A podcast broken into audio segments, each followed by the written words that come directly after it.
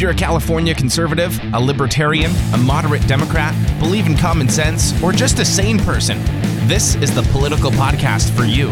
It's the California Underground Podcast.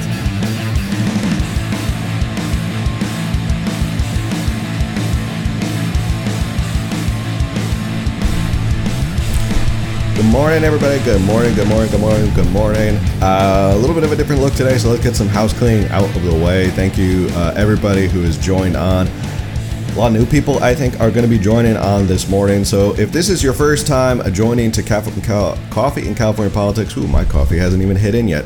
Um, I will get to Disneyland in a second. Uh, I was in Disneyland yesterday. Uh, if this is your first time on Coffee in California Politics, we do this every Wednesday live at 9 a.m. It's the point is that you, the listener or the follower, can come here on Instagram um, and we can discuss topics related to California. Sometimes it's not even just related to California. We can just talk about what's going on uh, politics wise, uh, and that's really the point of this: is that it's an interaction. It's just us chatting, having coffee, um, talking about politics, talking about things that are going on.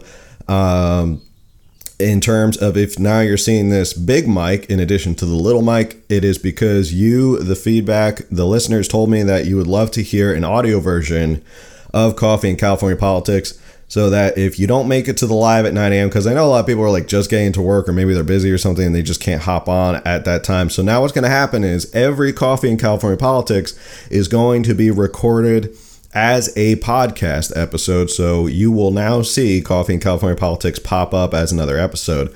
I can't figure out whether it's going to be. Um, whether it's going to be like is it is I'm still trying to figure out is Coffee and California Politics a different episode? Does it just count towards an, another episode? Like I can't figure that out. I think I'll just probably keep label them as new episodes. Um, but that just is more feedback. Other feedback is that we're going to be switching the live stream of the weekly podcast to 8 p.m. at night because I know a lot of you guys have said that 8 p.m. works a lot better for you so that you can hop on the live stream, you can interact with the guests that we have on. Um, there's a lot of guests who are lined up who want to hop on this show. I'm excited about them coming on because this is a platform and a space that I created for people in California to hop on and feel like they are connected with other people and that they don't feel so alone. That's sort of the name why it's called California Underground, is because you could feel like you're sort of maybe conservative, maybe a moderate Democrat, maybe you're anything right of like far, far left uh, here in California, and you feel like you really can't speak up. And you kind of feel like you're in a secret society. So the point of California Underground is that you have a place to go to chat with people. And in addition, we launched last week a Discord server so that the conversation doesn't have to wait until 9 a.m. every Wednesday. We can now have a Discord server where we sit and we chat, we share articles, people can organize, they can get in touch with other people around California.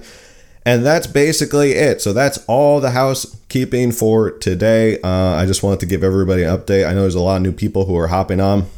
Thank you to all the new people who have hopped on whether it was thanks to Corinne Tatum or my guy can't I still can't get over the fact that it was Candace Owens yesterday who name dropped me. Um, so all those people who have jumped on, thank you so much for hopping on and joining. I will uh, continue to work really hard to provide informative content that you are looking for, especially on California politics and sometimes on national politics, because you know national politics affects California politics as well. All right, so uh, yeah, in of someone that said how was Disneyland yesterday, I got questions of people saying, "Well, what was Disneyland like?" I'll tell you right off the bat, the first burning question that everybody was worried about: there are no masks. There are no masks at Disneyland. Um, they didn't ask you about vaccination status. You just walked right into Disneyland, and I would say the overwhelming large majority of people were not wearing masks. Uh, and that was basically it. There were hand sanitizing stations, you know, here and there. Um, yeah, and thank you everybody. Congrat, thank you for the 10,000 followers. It's a big milestone for me. Um, but that's basically it. Disneyland was great. Walked uh, probably about a thousand miles. I feel like I kept walking. Um, my legs are killing me today. My whole body aches from walking around Disneyland so much. I did all the classic rides. I had never been there before. It was my first time at Disneyland. I had done the, let's see, we hit Space Mountain, we hit Star Tours, um, Pirates of the Caribbean, um, Haunted Mansion, Small World. um, and then Guardians of the Galaxy, and that was enough for me. Uh, the Guardians of the Galaxy kicked my butt. That is one hell of a ride. Um, you want to get your cardio in? Yeah, go to Disneyland. That is for sure. And for all the people who are out there um, who are worried about whether you have to go to Disneyland, have to wear a mask all day, it was no mask. Uh, how long was the line to get in? There was no line. I, I think I got spoiled in my first trip to Disneyland because there was a limited capacity. I mean, most of the rides we got in like 20 minutes. That was the longest we waited for any of the rides. Um, but I think after like July, they will be. I think it's it's. Um, did you try the Dole? I did not try the Dole Whip at Disney. We ate like everything, like the turkey leg, the corn dog, churros, all that stuff. Tried all the classics. Tried. Never been there before. Um, yeah, it was limited capacity. After July, I think they're letting everybody back in. It used to. It was just kind of like limited with like state residents. So now it's everybody is going to be allowed in and it's going to be a lot longer. So I got spoiled. We literally walked right up to the entrance and people were like sitting there waiting. They're like, hey, you're the first ones today. Come on up. Um, so I, I, I, understand. I definitely got spoiled. Um, but anyway, let's talk about the hot topic that is hitting politics right now that um, I'm sure a lot of you have shown up or are new here uh, because of what is going on or uh, people who referred you to me. Um, nothing. I didn't see kids. No kids were wearing masks. So if the person who asked, the kids were not wearing masks. Really. Um, Padres Dodgers, awesome. Yeah. Good to see full capacity. Also, I should say, if you're an audio listener and you're listening to this Coffee in California Politics, you're probably sitting there going, "What are you talking about? And who are you talking to?" Uh, we're on IG Live right now, so there's an interaction going on that you don't see if you're listening to this audio later. Um, but that's what's going on. So if you hear me kind of get stumble, or if you hear me get caught off track, it's because people are commenting. And this is the point. It's a conversation. Uh, the required. I have no idea. I don't know their like employee policies. But anyway, to the big topic that probably led most of you here to why you were tuning in for the absolute first time is what is going on with Candace and Kimberly Klacik. Um, I don't. I, I, tried to follow what went on. I sort of saw what was happening. I saw Kimberly Klacik. I follow her on Instagram just because I follow a lot of people to see what's going on, what they're what they're going at. Um, and I saw that there was a tiff. I saw what was going on between her and Candace Owens. I said, "Oof, I don't know if you want to go after Candace Owens because Candace Owens does not play. She is not going to screw around, and if you call her out, she is absolutely going to call out you. Um, and they had started to talk about this idea that Kimberly Klacik raised a lot of money in her district. And I can't. I think it's Maryland Seven uh, congressional district. She raised about eight million dollars. Um, I've looked through her finances before, just like I've looked through like most of you may have known, like the OGs most of you remember way back when I, I looked through Major Williams campaign uh, expenditures and his spending and all that stuff, and then I went through Joe Collins as well. Joe Collins has a lot of stuff that's a little questionable, um, and there's a lot of stuff with Joe Collins about like these new corporations that were formed like just a month or two before the election that were supposedly consulting companies that were set up in someone's apartment. That's weird. Um, definitely catches your eye because you're like, why would you do that? Um, first of all, but Kimberly Klacik, I looked at her finances mostly because she raised 8.25 something million dollars, right? Which is a lot of money, and she threw a lot of money at this race. I will tell you right now, about half of that went to this one company called Olympic Media Group. And Kick, yeah, I am already thinking about it and planning it a video on Kim Klacik, sort of the same exact vein that I've done before, where you can just look at the public knowledge um, but that will probably be released later today. So just chatting about it now. Um, so I've looked through her stuff. I, I first I will say this about Kimberly Klacik. I want to give Kim the murder, uh. Why did murder come into my head? I want to give her the benefit of the doubt when it came to what was going on with Kimberly Klacik. Mostly because I think she got swept up in what was going on. She got super popular. The president retweeted her video. Um, and that made a huge deal. And all of a sudden, she became like an overnight sensation.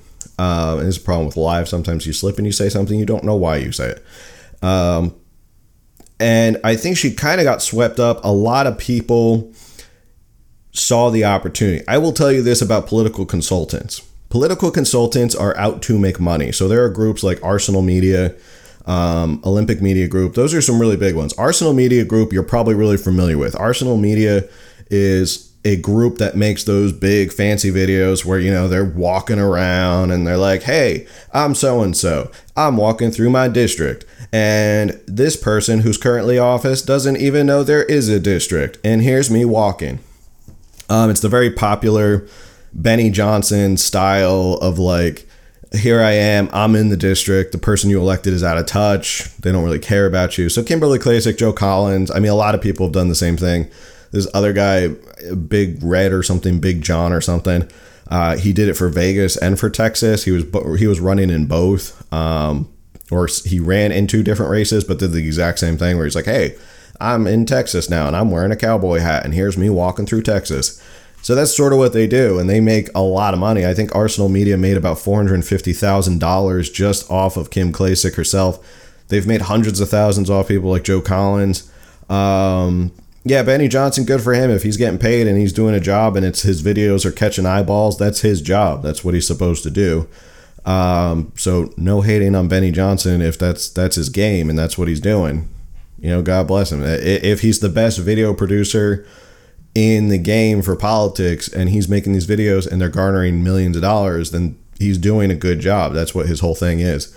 Um, so Arsenal Media is an example of one of those type of political consulting companies that make a lot of money off of this. And they may not necessarily care if you're in a winnable district or not. Same thing with Olympic Media Group where she spent about 3.5 million dollars on them. So what happens is is you enter into these agreements with these media companies. They will create a whole media package for you for advertising um, and then what happens is is that they will go out, they'll push you, and then they make money back on how many donations you get. So if you raise a crap ton of money thanks to Olympic Media, they take a lot of the percentage themselves, or you're responsible to pay them back for a certain amount. So think about it this way: outside of Olympic Media, Kimberly Klacik raised about 8.25 million. 3.5 of that, almost half of that went to just one company. Uh, did that company necessarily help her win the race? I don't know. She says that it's a win because she picked up 4,000 voters or 6,000 voters or something like that in a heavily Democratic district. But you still got clobbered 27% of the vote. That's all you got uh, for $8 million. And again, political consultants really don't have an interest, a vested interest in you winning. They have a vested interest in you making money. Uh, and that's what it really comes down to. I think more of these political consultants may have to get. Um, I mean, I doubt they would because they want to make money, and it doesn't matter if you're in a long shot district and you're raising like Joe Collins raised ten million dollars. He made a lot of money for him. Why would they feel like they need to limit themselves? Um, is it irresponsible? A little bit, because you have these political consultants who aren't sitting down with people and saying, hey, you know, this district that you're running for is really lopsided, okay? And you there's really no pathway to victory for you here. And it's really a gamble for them. So I, I don't know if I don't think political consultants would ever do that. I wish they would. I wish they would sit down with a lot of these candidates and go, look, we'd love to work with you, but we only work with people in districts that are winnable or that are D plus 10, according to the Cook's Index, political index poll. Um, so that's really what it comes down to is that these political consultants are making a lot of money. Now, with that said, that was my whole thing about why I gave her the benefit of the doubt. And I said, look, I think she just kind of got swept up in all of this. And I think she just didn't realize what was happening. She made a video, her and Benny Johnson made a video. It took off like wildfire. It's like anything on social media. Sometimes things just pick up. You know, the president retweets it, and all of a sudden you're off to the races. You're making millions of dollars. And you don't really know what's going on, and, and you're at the center of this, and you kind of you you're trying to like, as they say, I guess like wrestle a tornado by the tail or something. Like it's it's kind of hard to do. Um, so I gave her the benefit of the doubt. Even the Washington Post had said to her or quoted her saying that she admitted this was basically a racket that like political consultants are making a lot of money off candidates like me. Um, so after that, I just said I think she just got swept up in it. Um, and now she, I was gonna just say let, let's just leave it. She just got swept up in it. Now, what happened with her and Candace, I will. I don't know what prompted her to go after Candace. I don't know. Did Candace say something first? I don't really. I, you know, I, I couldn't find what the nexus was. She deleted a lot of her tweets and her videos. Uh, I did see what Candace said back to her, uh, but I didn't really know what started that whole rift between the two of them. Now, if there was an issue or why she wanted to start uh, some sort of beef with Candace, wouldn't you want to work together with Candace? And it, it comes off as she now went out. Oh, okay, let me back up a little bit. Another, oh, it was the Juneteenth. Okay, thank you. See, this is why Coffee in California Politics is great. You guys are giving me the information live on the air right now. Um, so, yeah, there was a whole thing about the Juneteenth post. Um, and then Kim, Kimberly Klacik said something about it. Now there's a whole rift between the two of them. Um, I love it when Candace Owens called her Miss 27%. I was like, oof, really hit her right in the gut right there. Um, the problem is, is like, if you got swept up in a political race, this is how I view it. If you got swept up in a political race and political consultants uh, made millions of dollars off of you, and you even admitted to the Washington Post and said, hey, uh, you know, I sort of got swept up in this. Woof, this was quite the crazy roller coaster ride. You know, I've learned from this. Um, I've learned that we need to get a better ground game. I uh, I've learned that we need to fix the voter registration. We need to even it out. Stuff like that. Like I think if she had come away from that and said, "Wow, you know, I went through the meat grinder." The, the, the, the hot lights of the spotlight the heat from the spotlight kind of got to and like now i'm now i know what's wrong and now i know how to fix it uh, she has this nonprofit called red renaissance which is supposedly supposed to register voters sort of like a stacey abrams sort of thing or maybe like a Blexit sort of thing uh, which I'll get to in a second. I'm going to talk more about in the video when I actually release it, when I get finished. Uh, if you would come away from this race like that and said, I learned a lot and I want to m- make it better I want to improve upon it, then that makes a lot of sense. If you come away from getting your butt handed to you, for a lack of a better term, by only winning 27% and maybe gaining a couple thousand votes and pretending like that's a huge victory lap for you to take um I, I think you are kind of detached from reality and you may be in your own head or someone's telling you you're more important than what you've really accomplished. Um, the truth of the matter is you lost by a lot. You lost in a very unwinnable district and to kind of pat yourself on the back and say, "Oh, I registered a couple thousand or a couple people came over to my side after that." And we just got to keep chipping away. Okay, well, how many cycles do you think we need to spend $8 million, $8.25 million on this district to flip it? Keep in mind when there are districts that would have benefited from $500,000. I've spoken with candidates who have said, if I had an extra $250,000 in the bank, I probably could have won. And you're talking about congressional, you're talking about state leaders, you're talking about state legislatures, county supervisors, stuff like that. If you had spread $8 million around, you know, and I hate to sound like a socialist where it's like, you know, spread the wealth around, but if you had redirected all those funds, $8 million, to different competitive races, there's a good chance we would probably not be talking about Speaker Pelosi right now. That's really what it comes down to. And I know some people have said to me, well, we have to fight someplace. We have to absolutely fight someplace. Why are we giving up on everything? I, I think you should go on offense everywhere that it's competitive. And I think Republicans do a bad job of that. I think they don't push the envelope in a lot of districts where they could win, where they could possibly change the district or flip the district, like a Mike Garcia here in California. Um, Tamika Hamilton, I bring her up a lot. She lost by only 4% um, in a district to flip a district. So there's a lot of people out there who were very, very close to flipping districts and flipping seats. And the point is, would you have rather flipped how many seats so that we're not talking about Speaker Pelosi or worrying whether Joe Manchin is going to vote yes or no on HR1 because HR1 wouldn't even exist if that were the case, if there was no Speaker Pelosi and no Democratic House. And we could absolutely stalemate the Biden administration. Wouldn't that be better than saying, well, Kim Klacik picked up 2,000 votes in Maryland 7.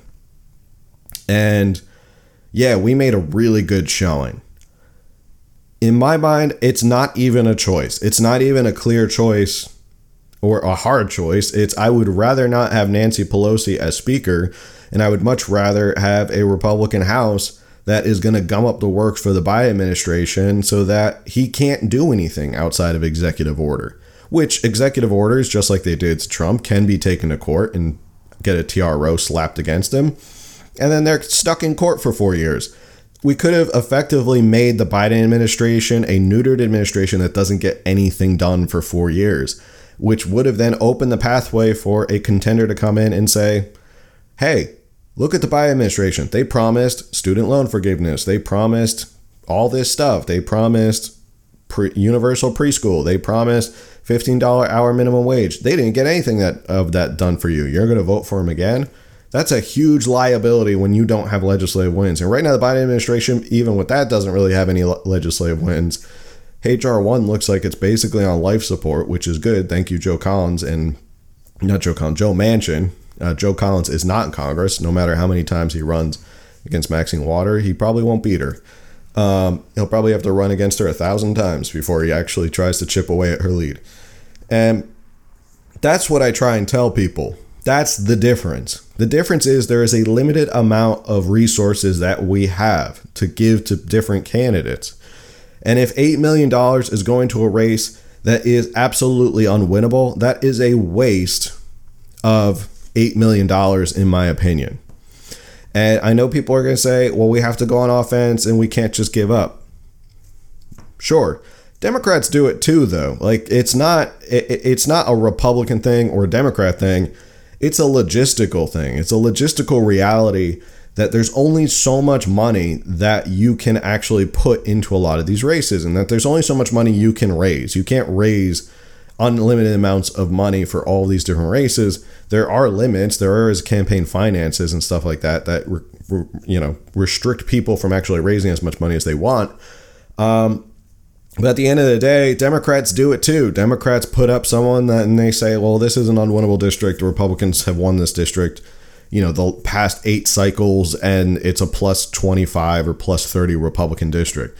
They're going to look at that, and Democrats are smart enough to say, we're not going to dump $8 million into this race because we know if we put eight million dollars, like a million dollars into this race to fend off a challenger, or a million dollars into this race to fend off a challenger, it works, and you see it here in California all the time.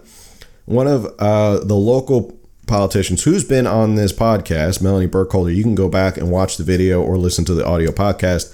Melanie Burkholder is running for state assembly here in California, state legislature. She raised, I think, four hundred thousand dollars, somewhere in that range, like between three to five hundred thousand dollars. That's a lot of money for a state assembly seat, right? She was outspent by her opponent by like millions of dollars. Yet the race was very close. It was like within four or five percent. Now imagine if Republicans had said, wait, that race or California GOP had said, wait, that race was that close and she did it with only $500,000 compared to $3 million that her opponent had, then we could have given her a million dollars or helped her or pumped her up so that we could have beat him. And it's likely we would have flipped a state assembly seat. Um, you know, there's plenty of different examples of there were races that were very, very close. And if we had if they had $500,000 or someone gave a million dollars to them, they could have run the table and they could have won that district and flipped a seat. Um, and Democrats are smart enough to know that there's a limited amount of resources. And if they know that it's close and they know there's a challenger who could beat them, they will dump a million dollars into a race to absolutely just obliterate them, to obliterate the other side. And in reality, like Republicans have to get better at that because there's really good candidates out there who are making a run for it. and bringing it really, really close within a couple percentage points on shoestring budgets. And if we had spread that $8 million out to other places, then at the end of the day, we could have a completely different political makeup in this country right now. So, but going back to Kimberly Klacik and why I think she has not handled it and I've changed my opinion on her is because now she's taking a victory lap as if she did this big wonderful thing in Maryland district. You lost. Like you lost, you got your ass handed to you, excuse my language. Um, you lost and I, there's no way to else to say it. You lost by a lot. It wasn't like you lost by 4% or under 5%. You lost by a lot. And there's no reason to take a victory lap. If she had come out and said, I learned, uh, I know what I need to do. I'm going to set up this nonprofit. I'm going to work real hard. Uh, I'm going to talk about that nonprofit in a second. Um, and I want to do what Stacey Abrams does, which is what she said this past week. And she talked about how Stacey Abrams does such a good job, and we're all just infighting. Look at us Republicans infighting, being dumb, and conservatives are infighting. Well, you have a nonprofit. You have a nonprofit called Red Renaissance, which, according to the record sheet, according to the FEC filings, your campaign made a $5,000 contribution to to start, right? Okay, it's not much. You had $800,000 on hand after the campaign was over. So you could have dumped a lot of money into this nonprofit to actually make it something. Uh, you dumped $5,000 into it. According to the FEC, you haven't spent any of that money. It's basically been parked in the Red Renaissance nonprofit, not doing anything. So, what have you been doing to change the voter makeup so that Maryland 7 or the district you ran in is even more competitive? So, instead of sending out tweets that are just, wow, conservatives shouldn't be infighting. This is horrible. And like, I'm, I'm rising above this. And why are you calling me out? It's like you have a platform, you have millions of followers. You could easily raise a lot of money for a nonprofit that could do a lot of good in Baltimore, but you have not done any of that yet. And I, I don't know what else she's involved in. I haven't looked that far into her. But if you have something like Red Renaissance, which is a political action committee, and you can help and get involved. Why aren't you using that to its maximum potential? Why aren't you getting voters registered Republican?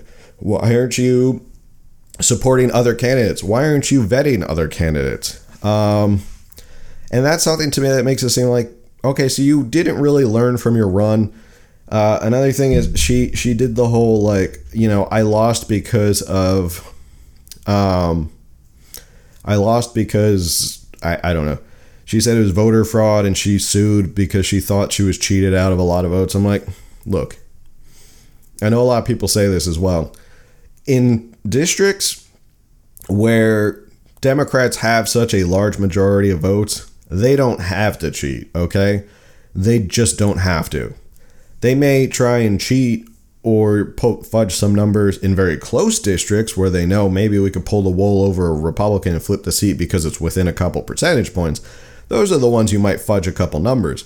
You notice that it's like most of the issues that we've had with the 2020 election were in close battleground states Georgia, Arizona, Wisconsin, Minnesota, Michigan, all those places, Pennsylvania. It's because they were close. There was there was not a lot of evidence of like a huge effort in like I don't know like a Wyoming like they weren't worried about Wyoming or like in California. Uh, as of as of I'm not dis I'm not disclaiming that stuff doesn't happen in California. Stuff does happen in California, but in places like California, sometimes they're just like, we don't need to. We have such a voter registration. Um, then when she came out and said, well, I was a, a, a victim of voter fraud and, and this, and I'm blaming it on this, that's why I lost. No, you just lost because it's an unwinnable district. That's it. So to sort of sum it up, and then we can start getting into some chatting and some comments. I know people want to probably hop in and get some comments in here because that's the point of coffee in California politics is not for me to just sit here and do like another podcast episode. Yeah, the point of coffee in California politics is we sit, we chat, we have coffee, uh, we talk. Uh, we talk about all sorts of subjects, whether they're like Rhode Island, it's neither a road nor an island, or we talk about politics. Um, that's the point of this. So my final thought is this Kimberly Klacik, instead of taking the L and saying, I, I, I got my butt handed to me and I should just take that graciously and learn from it and reach out to other leaders in these inner cities and say, like, hey, here's an issue and we need to figure out how to go at these inner cities and fix it. Okay? I have a platform, I have millions of followers, I'm connected to social media accounts like a Benny Johnson that have millions of followers. Uh, it seemed like Candace Owens was on your side. She wanted to have you on her show. She has millions of followers. You could have raised an inordinate amount of money and really done some change in these inner cities, not just Baltimore. You could have done it in Detroit. You could have done it in New York. You could have done it in all these different places where you could have gotten your message out and you could have started to make change like a Stacey Abrams and really just make a change for the better and say, like, this is our issue I got clobbered because there's just a bad voter registration, and we need to get more voters to Republicans rather than have them just be Democrats. Because once you have Republican voters, they're most likely going to vote for Republicans. Um, but instead of taking that L, now she's trying to say like she did such a great job and she's so fantastic and this was a huge win in Baltimore. It wasn't a big win.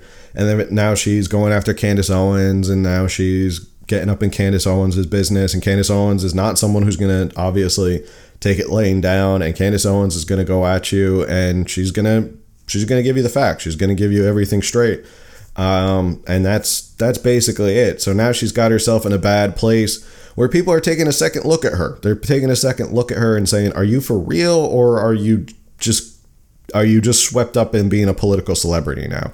Because we have a lot of political celebrities. We don't have a lot of people who really want to be politicians. We have a lot of people who just want to be political celebrities, a la like an AOC or somebody like that. Like, you don't really want to get stuff done. You just want to be a political celebrity where you can go on Instagram and you have 3.7 or, you know, 4 million or whatever, how many millions of followers. That's really what happens. Um, so at the end of the day, she should have just not really taken this as a victory lap.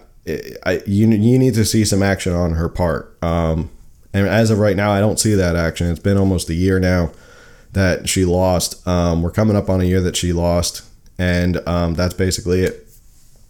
She wants to start an investigation into Blexit, saying Candace is a fraud. Can Kimberly said she wants to start. Oh, interesting. Okay. Um, I I don't know much about Blexit. Um, so, but I know the people who run are involved in Blexit, and I don't think I would not believe that would be hard for me to believe that there's some sort of big fraud or pyramid scheme going on with Blexit. Um, you know, I, have I've been in contact with like Corinne Tatum, uh, her husband Brandon Tatum, also involved in Blexit with Candace. Um, there's no reason for me to think that anything fraudulent's going on. Um, so anyway, so give me your comments, your feedback. What did you think about what's going on between Kimberly um, and Candace. Let me take a sip of my coffee because I rambled for a little bit. Um, today is the Monopoly mug. Since we're talking all about money and funny money, you know, money that seems to not matter to people, I went with the Monopoly mug. Why didn't Candace report this to the authorities if Kim really has scammed a ton of people? it's not scammed. That's the issue. And it, it's not scammed because scammed would mean that there was some. She used the money. She used the money to run for office. She used the money on political consultants, very expensive political consultants. Um, and going through her finances, like I've been doing since last night, there's a lot of them, like going through her expenditures and stuff like that. It's not bad as like Joe Collins, where Joe Collins set up things, these like shell corporations, months, literally months before the election to be political consultants. Um, and for the audio version, I'm doing air quotes for political consultants because I don't think they're political consultants. Um, anybody can really set up a uh, corporation at the last minute and say, "Oh, I'm just gonna, you're a political consultant now, so here's thirty thousand dollars." He also donated money to a company that didn't even exist legally until two months afterwards, which could be a violation because that's not even a real company.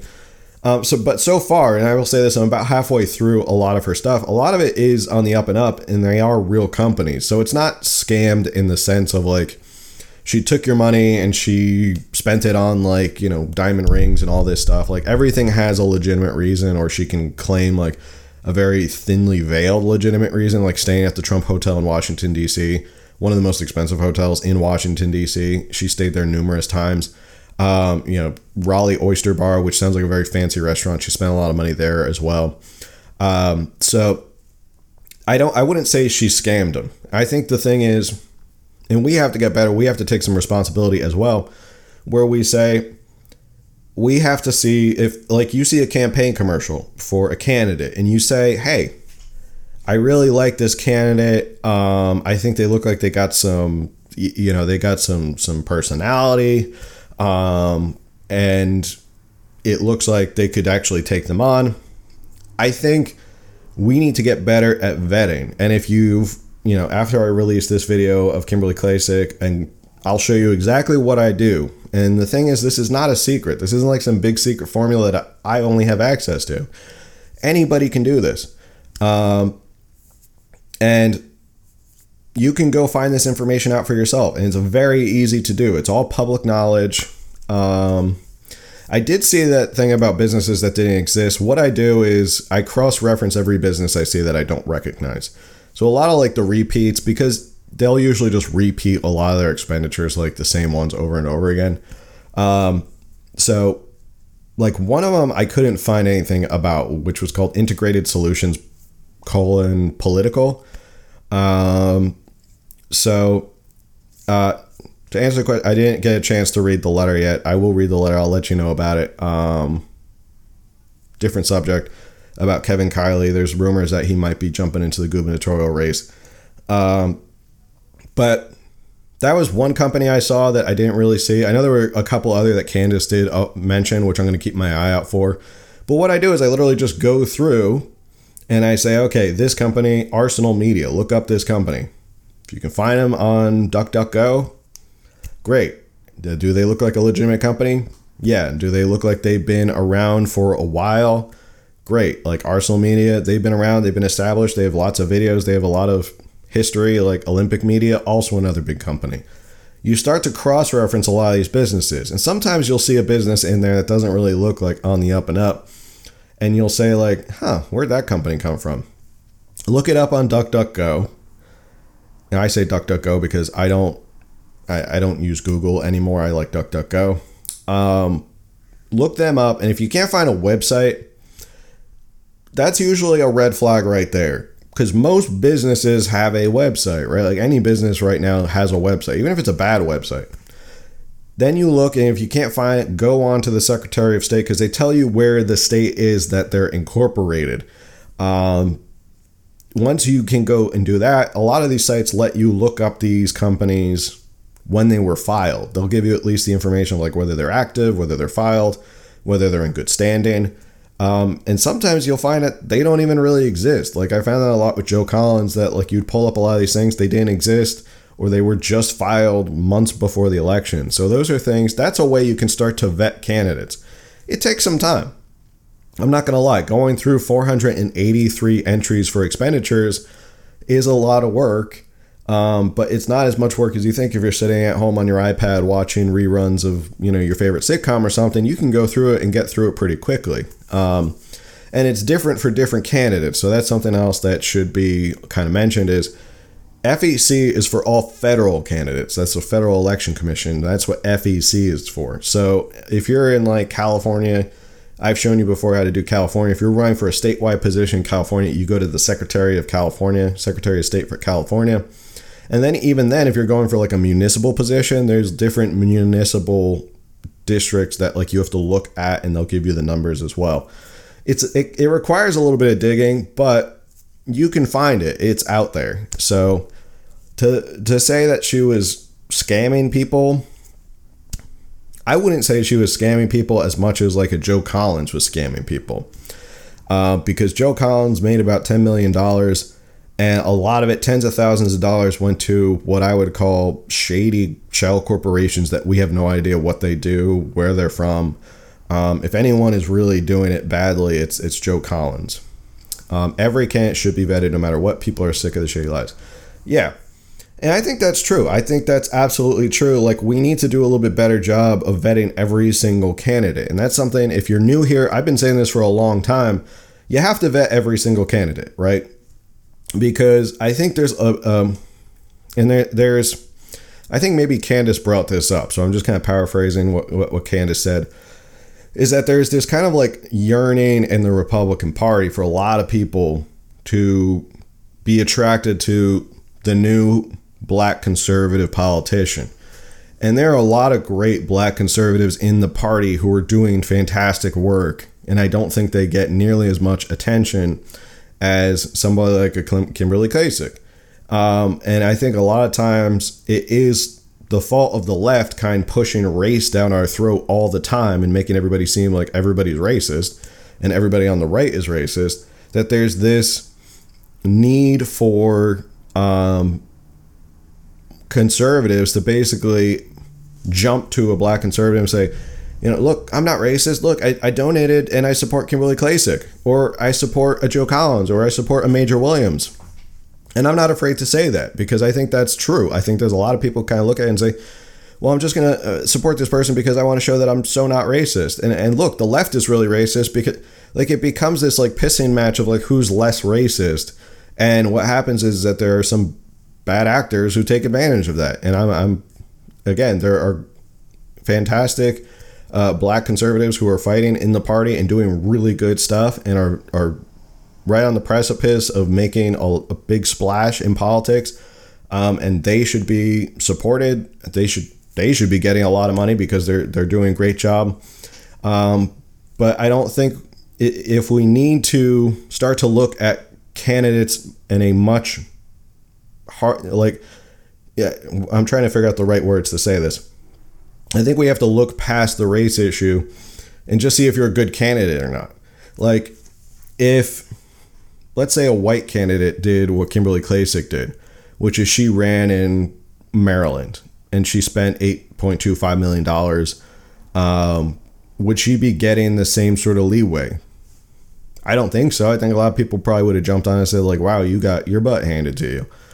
Um, same thing with the Joe Collins. I don't think there's a lot of people who would necessarily look at a Joe Collins and say like, "Is this guy exactly doing what he's supposed to be doing?" If a white guy was Joe, if Joe Collins was white and he was running in L.A. against Maxine Waters and he raised ten million dollars and he lost and there was all this shady stuff, do you think people would be giving him the benefit of the doubt? Do you think they'd be sitting there going, "Hey, why did you give $30,000 to a company that was literally just formed weeks before you gave them $30,000? Like, who is it? Um, Carla for Congress says, I'm black and white. Um, Carla for Congress, you're running for Congress. Where are you running, Carla? What district are you specifically running? But I think Candace is right. I think that it's a lot of this this like white guilt that the left puts on conservatives to make them feel like they just have to unquestionably support any black conservative um, regardless of whether they vet them or not. And i'm saying this look at it you know through colorblind eyes and say like every single candidate needs to be vetted. Every single candidate needs to be questioned. Every single candidate needs to be figured out what are you spending money on? Um, because i think real Republicans or real conservatives or real people who are not like the left and use race behind everything and need the need race to justify everything. I think a lot of conservatives are just looking for people who want to do well for the country. They just want to find that candidate, um, no matter what your background is, what your ethnicity is. I think they just want to find someone who's going to do best for their state and for their country. And I think that's really what we have to start doing is saying, look, we just want who's best. That's it. We just want the best. Who is going to win this race? Who's going to do the best? Um, okay, so Carla is running for the California 6 up in Sacramento. Okay. Who's your opponent, Carla? While I take another sip of coffee. We got about 15 minutes left. Uh, so hit me with all your comments and questions. I've been rambling a lot today. I'm sorry. Sometimes I ramble. Sometimes it's it's driven. But again, thank you to everybody, all the new people who have showed up. This is great. Always tune in every 9 a.m. every Wednesday. We do this. We sit, we chat. Um, I'll rewatch once you post. Yeah, and, and to that point, now it's gonna. I always post these on Instagram, so if you want to share them with somebody, if you're like, hey, this was really great, I like this live, um, and you want to share it with other people and say like, hey, this is the guy, this is the guy like Candace was talking about. You can send this out to other people on Instagram. Um, or you can listen to the audio version. So if you miss it, it I always repost it, um, and that way you can get it and listen to it later. That's why my whole goal is to make it as easy and as accessible for listeners and followers to engage in this platform as possible. It's always my goal. Do you have a podcast or video showing how to vet a candidate on your own? Um, I don't have one specifically, but if you go back to either the Joe Collins, if you go like right now, if you want to learn right now, if you go back to the Joe Collins or the um, Major Williams one, which was a long time ago, um, that was the first time uh, Corinne and I actually started communicating over this stuff.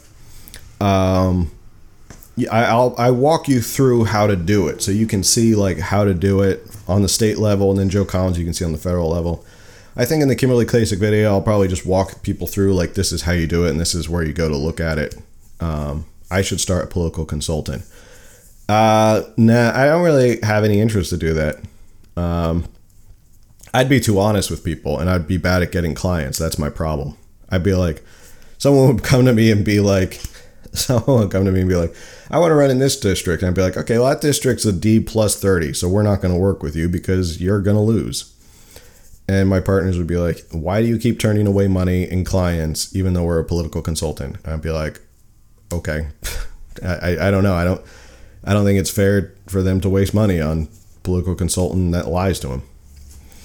Uh, is there a law in California allowing you to vote in California after you move out of the state for a certain period of time? Um, until you, well, most states require you to register within a certain amount of time. That's my understanding. So, like when you come to California, you have to register to be a voter uh, or a resident within a certain amount of time.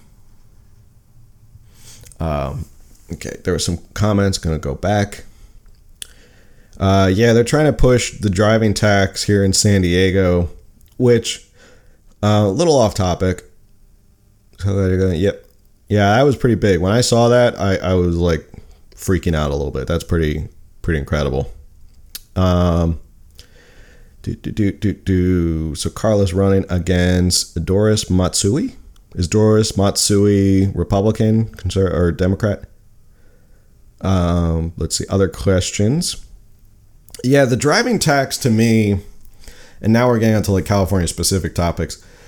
The driving tax, we were not supposed to use. I thought the gas tax in California was sort of the flat tax to help with infrastructure, and now, um, now they want to do a gas tax and a driving like how many per miles tax. Uh, to me, that is just like so you lie. I mean, we all knew. Like when they anybody in California knows, they lied about what was going to what be done with the gas tax money. Um, and now they're trying to push in San Diego uh, that they need a driving tax on top of the gas tax because the gas tax was kind of sold as well. We all drive and we all, you know, it depends on how much you use the roads because based on how much gas you use. I mean, obviously, if you drive more, you need more gas, so you pay more gas tax, and you know that's how we're going to f- repair the roads. As far as I know, the gas tax has been around for a while, and we still haven't fixed a lot of the roads um, around here. A lot of the highways are still kind of falling apart. Um, and now they're trying to say, well, now we need to tax you per mile on top of the gas you use.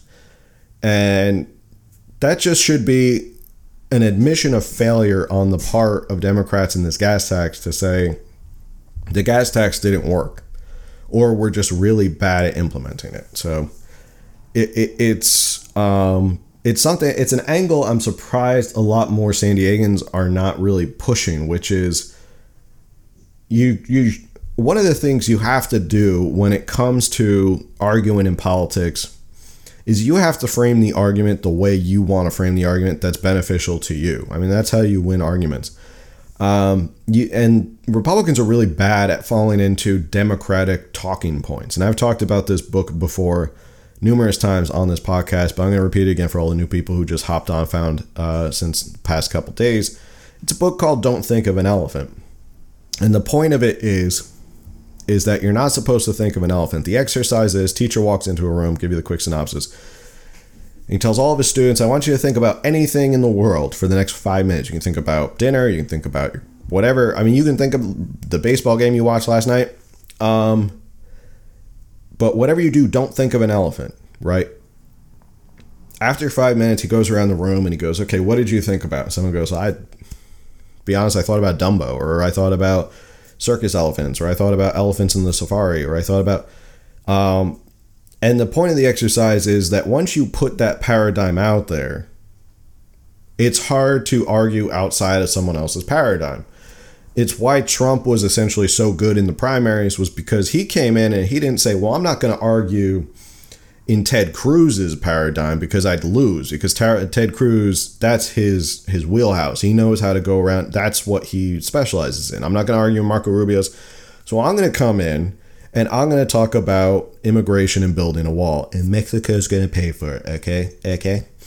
Um, and once that happened, all of a sudden all the other candidates were like wait okay now we're talking about immigration and building a wall? Like that that's what everyone's talking about? Uh, okay well let's now we got to talk about why the wall is stupid. And trump would just be like no you're stupid. I want to protect my country. Um, and that worked. That's what it basically is is when you you set up the argument you make the other side argue in your paradigm. Um, and specifically, now getting back to what the gas tax is, Republican politicians should just go out and say, okay, you're pushing a driving per mile tax, so you've admitted that the gas tax didn't work. And they'll say, well, no, no, but yeah, but you've, that's what you've admitted. The gas tax doesn't work because that was the whole reason you needed a gas tax, right? You needed a gas tax because the roads needed to be fixed. And your whole thing was, well, you only need to pay the gas tax if you drive a lot. So if you don't drive a lot, then you don't need to. But now they're pushing all these like hybrid cars, so they're not making as much money on the gas tax. Um, so you're admitting that you it was short sighted and you lost, right? Like, so you have to make the other side argue in your paradigm, and Republicans are not very good at that. They always argue in the Democrats' paradigm, and Republicans have to get better at putting out new paradigms. Not just being the paradigm, not just being the party of opposition, not saying, well, we're against that. Too late. You're already arguing against somebody's paradigm. It doesn't work like that. Um, you need to be a little bit more creative. Um, SB 8 and SB 9, they will destroy our neighborhoods. I don't know what those specifically are. I haven't looked into them. Um, but they're definitely on my radar right now. Okay, we got about five minutes left. Um, if anybody has any questions, comments, stuff you want to see, or just want to say, hey, what's up? Hey to all the new people. Um,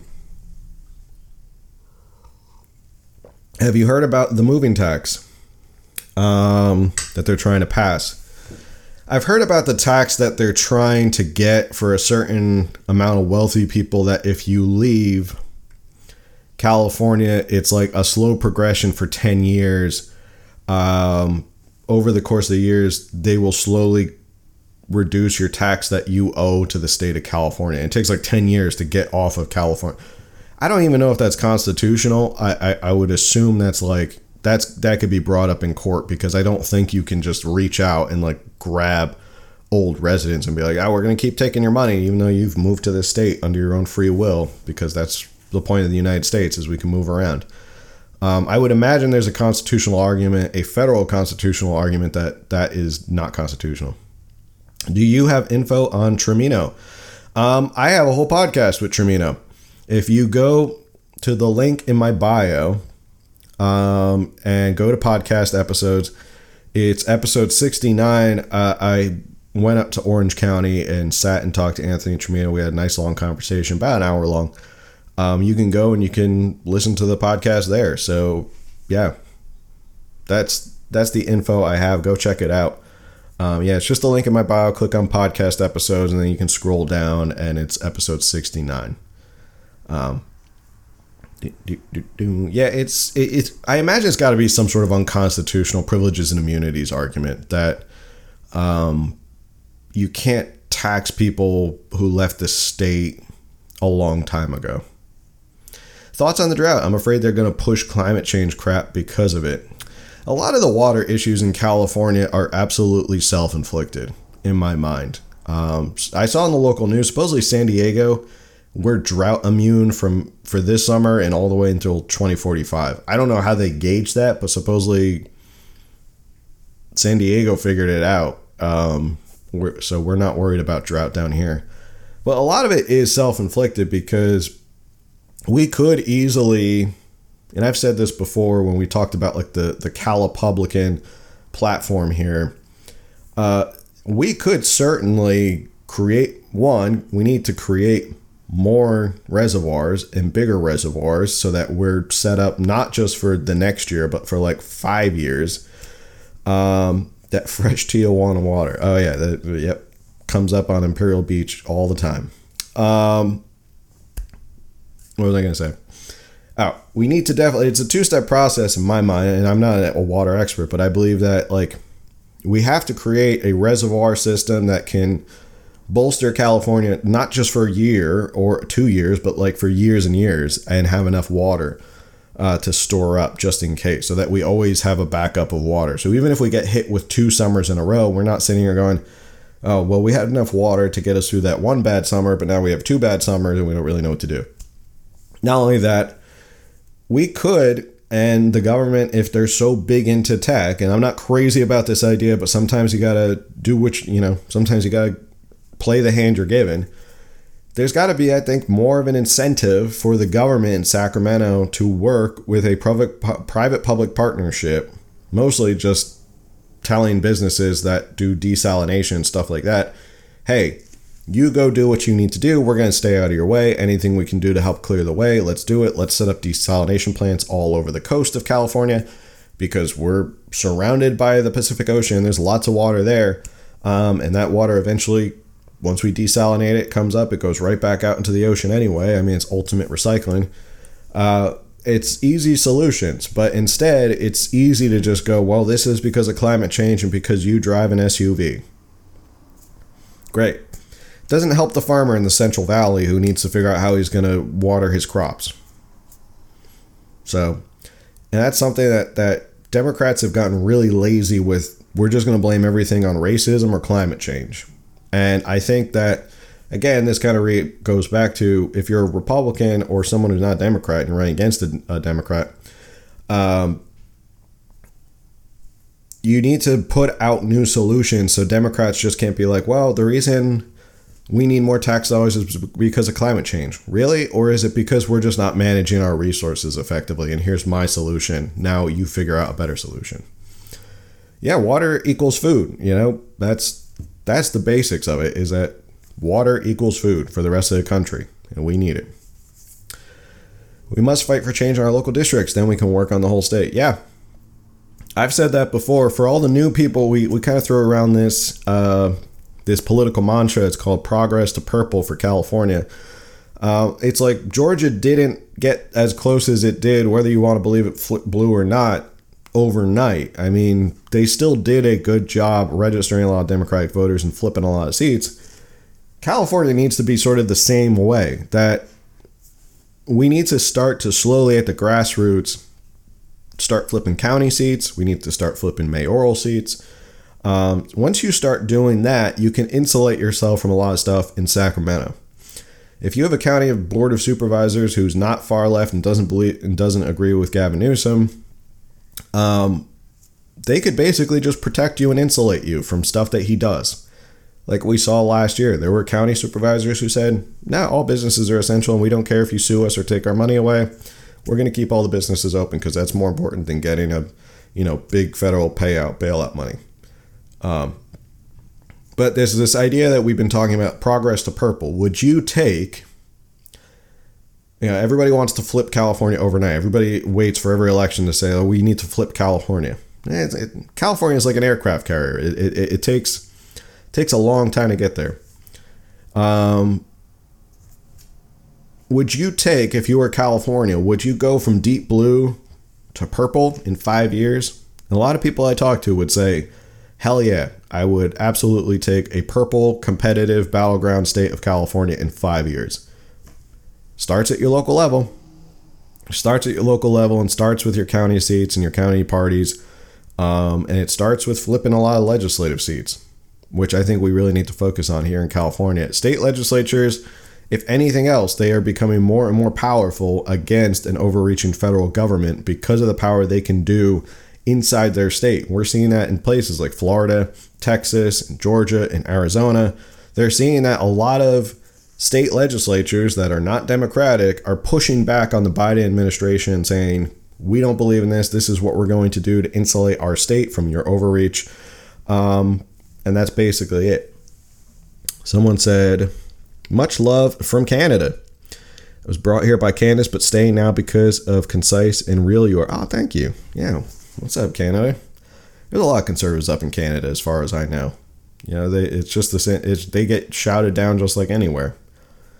Um, watch the red flipping to blue too. Can't let that happen. Yeah, that's that's another thing too. Like Republicans are very bad at the thing of like they're always on defense, it feels like. And for all those people keep saying, well, we need to go on offense. That's why we need to support someone like Kimberly Klacik, just to bring this all like full circle. Um, Republicans need to get better at one defending their seat so that people we don't lose seats. Like in San Diego County, we it, it was a difference of one county supervisor seat. That was it. Went from a Republican controlled to Democratically controlled, and now we're starting to see crazy policies come out of our county supervisors. So we got to get good on defense, but we also have to start looking at seats that we can just blow away the Democrat and start flipping, right? We have to look at seats that we say, hey, we got a shot because we're close. So let's go ahead and push the envelope in that district and make it happen. Any websites that show where local candidates stand on issues, always hard to find info on local stuff. Uh, two sites that I always recommend, especially with when it comes to California, is uh, presscalifornia.com. They're one place I always check first thing in the morning to see what's going on. Uh, also, uh, flashreport.org is another news site. But if you want to look at like candidates, there's this site called Ballotopedia kind of like Wikipedia, but it's called Ballotpedia. And you basically can put in anybody, and they will have some sort of information regarding that candidate, what they're running for, and then it'll even give you the district, and then the district will even tell you whether it's D plus or R plus or whatever. And right there, that's all the information you need. You can say like, "Hey, this guy does he have a shot or gal or whoever?" Sorry, don't want to misgender all the candidates. It could be guy, gal, whatever. Um, so yeah, there's a lot of things. There's another site called Follow the Money. Uh, I think it's followthemoney.org. Another good site. You can literally put in any candidate and they will have tracked through different sources, through all the sites, and you can get a quick snapshot of like how much money did they raise and how much money did they spend and stuff like that. So you can look up different candidates. Uh, so that is something. Can you pin those, please? Um, what I can do is I'll just drop it in my story. Um, and then you can go check them out there. Uh, so just hop on my story after this because I guess I because I'm gonna be logging off in a minute anyway. So, um, any other last questions? Thank you again for all the new people. Thanks for Canada showing up. That's awesome. International. California Underground goes international. Um, do you think it's possible to have an honest election regarding Newsom, i.e., mail in ballots and voter fraud? He's trying his best. Um, add them to the post when you post the video. Oh, yeah, I could do that too. That's a good idea. Um, he's trying his best to change what's going on. And I think I posted this the other day or yesterday, and I said, uh, if he's so confident he's going to win, why do you need to change all the rules? Right? Makes sense to me. It makes makes sense to me. Why would you need to change anything if you're so confident? And he keeps saying, "Well, I could have the recall tomorrow and I'd win." Okay, then why do you keep needing to change all the rules? But they're going to try and do anything to get an advantage, especially here in California. And we could have a whole other video, we could have a whole other discussion about why it matters more who's in the state legislature here in California than it really matters who's sitting in the governor's seat. And how it really comes down to like five state Senate seats. That if we can flip five state Senate seats, California will look drastically different the day after they're sworn in. And people people don't really seem to think that. They think it's just uh, you need a new governor. That's not true. But if you can flip five state Senate seats and you can flip more state assembly seats, all of a sudden, California looks radically different than it did today. Love to hear your opinion on who the best option for governor is here. Uh, people ask me. Here's my my opinion. Do your research. I do my best to provide enough information. I try to get people on, like an Anthony Trimino. He's been on the podcast. I try to get as many people on. Um, and it's not. It, I will. I've always said it's not about me telling you who is the best option and who would be who you should vote for. That's not my goal. My goal is to provide you information so you can go and you can make your own guess. It's not about me. My who I vote for or who I, I think is the best. Um, I could tell you logistically who I think is the best, um, but we talked about that last week. Was it last week, Brian Burley, or two weeks ago? Brian Burley, if you want to go back to that Instagram live or that podcast, excuse me. Um, that's my goal. My goal is to just give you my analysis and let you guys make the best decision on who it is. I mean, obviously, if it comes down to you know Newsom versus somebody else, I'm not going to obviously tell you why I think Newsom's the best because I don't think Newsom's the best at anything. Um, would you consider making merchandise for California Underground? I've been looking at it. I've been looking at it. I'm trying to find a good, uh, good distributor for custom stuff. I'm looking locally to see if there's anybody. I want to support local San Diego businesses. Um, so I'm trying to find you know, looking at also logo design and stuff like that. Logo needs to be redone for merchandise. So I'm looking at it, um, but it's definitely in the works. Also, the Discord. Uh, if you have not joined the Discord, um, there's a link in my bio as well. He has good hair. He's got slicked back hair. Yeah, he needs to work on it. You know, he needs to the uh, the workout and hit the arms workout a little bit. For all the new people, that's why I call him Governor Noodles because he has little noodly arms which don't fit on his body. He kind of looks like a weird illusion of like it, it's weird. He's this big tall guy and you see him in a suit all the time, but then he takes like his jacket off and he's got these tiny little noodly arms and you're like like bro, hit the gym, you know? Like you know, here take some pre-workout, go hit the gym. You don't have to be Arnold, but like just look a little bit better, you know? Even Don Jr. Don Jr. looks like he needs to hit the gym too. You know, he, need, he needs to bulk up a little bit make California swell again, right? Like that's what we need to do. Everybody needs to get to the gym and get get in shape. Make California swell again. I think somebody already came up with that, so I can't make that into merchandise. Um, but that's why for all the new people, when I, if you hear me interchange Newsom and Noodles, that's what I call him. I call him Noodles, and he's also kind of a noodly guy. You know, he's kind of always wishy washy. Um, you can't unsee it. I can't I can't unsee it either. You know, I mean, there's a post a while back where I, I showed the picture of him getting a flu shot, um, and he had these tiny little noodly arms, and it made me laugh so hard I couldn't stop laughing at it. Um, yeah, so we can just be healthy. Healthy Americans are good Americans, you know. We need to be healthy. The health of our population is good for for everybody. All right, so we went a little bit over um, creatine vaccines. Yeah. Everyone needs to start taking creatine vaccines. Looks photoshopped. It did look. It didn't look. It did looked right. Like it didn't look like his head fit on his body. Um, I don't know. It's just weird. But make California swole again. Everyone hit the gym. Try and try and do a little bit of work. Anyway, so I'll finish up this uh, thank you to all the new people who hopped on, everybody who came over from Corinne Tatum or Candace Owens. I, it's still weird for me to say that, completely honest. Um, to to see the kind of support, um, and it's just crazy to me. Uh, you know, I started this with a thirty dollar microphone and a little Instagram account, and I just told, I, you know, I just kind of kept it to myself and started telling people started to find me. Um, so it's amazing where it's gone. I want, I always thank all of you guys for your support and staying on here and staying with me. I always try to work hard to provide informative content and stay on top of this stuff for you and be as transparent as honest as I can with you about my thoughts and really creating a community where we can all kind of help change California. That's really my goal here. Um, so, again, if you like this, every week, Wednesday morning, 9 a.m., we do coffee in California politics.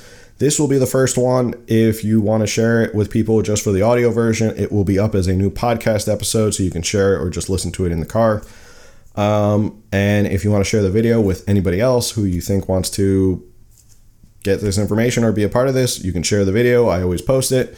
Uh, we have now changed the weekly podcast. So the weekly podcast recently has been a lot of guests, um, and I'm loving the guests who have been coming on. We got some more interesting guests coming up that I'm really excited about. Um, one guest who's coming up who wants to talk about uh, China and how it's impacting California. I have talked to Anthony Trimino after we had our podcast. We've talked about me coming back, like as the campaign starts to ramp up, probably going back up there and having another conversation with him about how the campaign's going um, and stuff like that. And I'll keep trying to get local politicians on, state politicians, state legislature, state senate, county supervisors, all that stuff. I'm trying to get them on as much as possible so we can give them a platform. Um, I can't promise. Uh, I I'm not good at producing videos, so I can't produce any good videos for people to be walking down the street in districts um, in red heels. Um, and but I at least can have them on a podcast to have a chat for. Is Newsom buddy buddy with China? I don't know. We're gonna have to talk to the expert. He's gonna come on and tell us about it. Um, so yeah, Coffee in California Politics. The new weekly podcast will be at Thursday, 8 p.m. It's live streamed on YouTube, so head over there if you haven't checked it out. Again, link is in the bio. Uh, that's where you can be a part of it. You can chat. You can ask questions of the guests. So go over to YouTube. Uh, it's going to be now on Thursdays at 8 p.m. Makes it a little easier for people according to the feedback. Um, people want it to be later so they can actually tune in. Three o'clock on Fridays was not good for people because I guess they were at work. Uh, the Discord, if you haven't joined the Discord, it's great. There's people joining every single day and it's exciting. It's great. It's not just about like, it, it's about connecting with more people um, and other Californians or anybody who really wants to join it and just be a part of this. Um, so you can go to the Discord as well and chat about stuff, uh, keep it going, connect with people, connect with events, what's going on, political news from different counties uh, in different areas. So that's basically it. Next week, uh, won't be doing a Thursday podcast, but we'll be doing a Monday podcast because of the holiday weekend. So you'll be getting podcasts back to back pretty quickly. With that said, I will. I can't find it. Is it still up? Uh, it's on the podcast episodes. So if you check, it's episode 69. Go to the link in the bio. I'll double check again. I'm pretty sure it's still there because um, people are still listening to it. So it's in the podcast link. If you go to the link in my bio, go to podcast episodes and scroll down. You can also find me on Spotify, Apple, or Google. If you like th- listening to your podcast there, you can also listen there. All right, great. That's all the housekeeping. Thank you again for everyone for logging on. Um, I will continue to keep doing a lot of this informative content, and I will chat with you guys next week and the podcast tomorrow at 8 p.m. Later.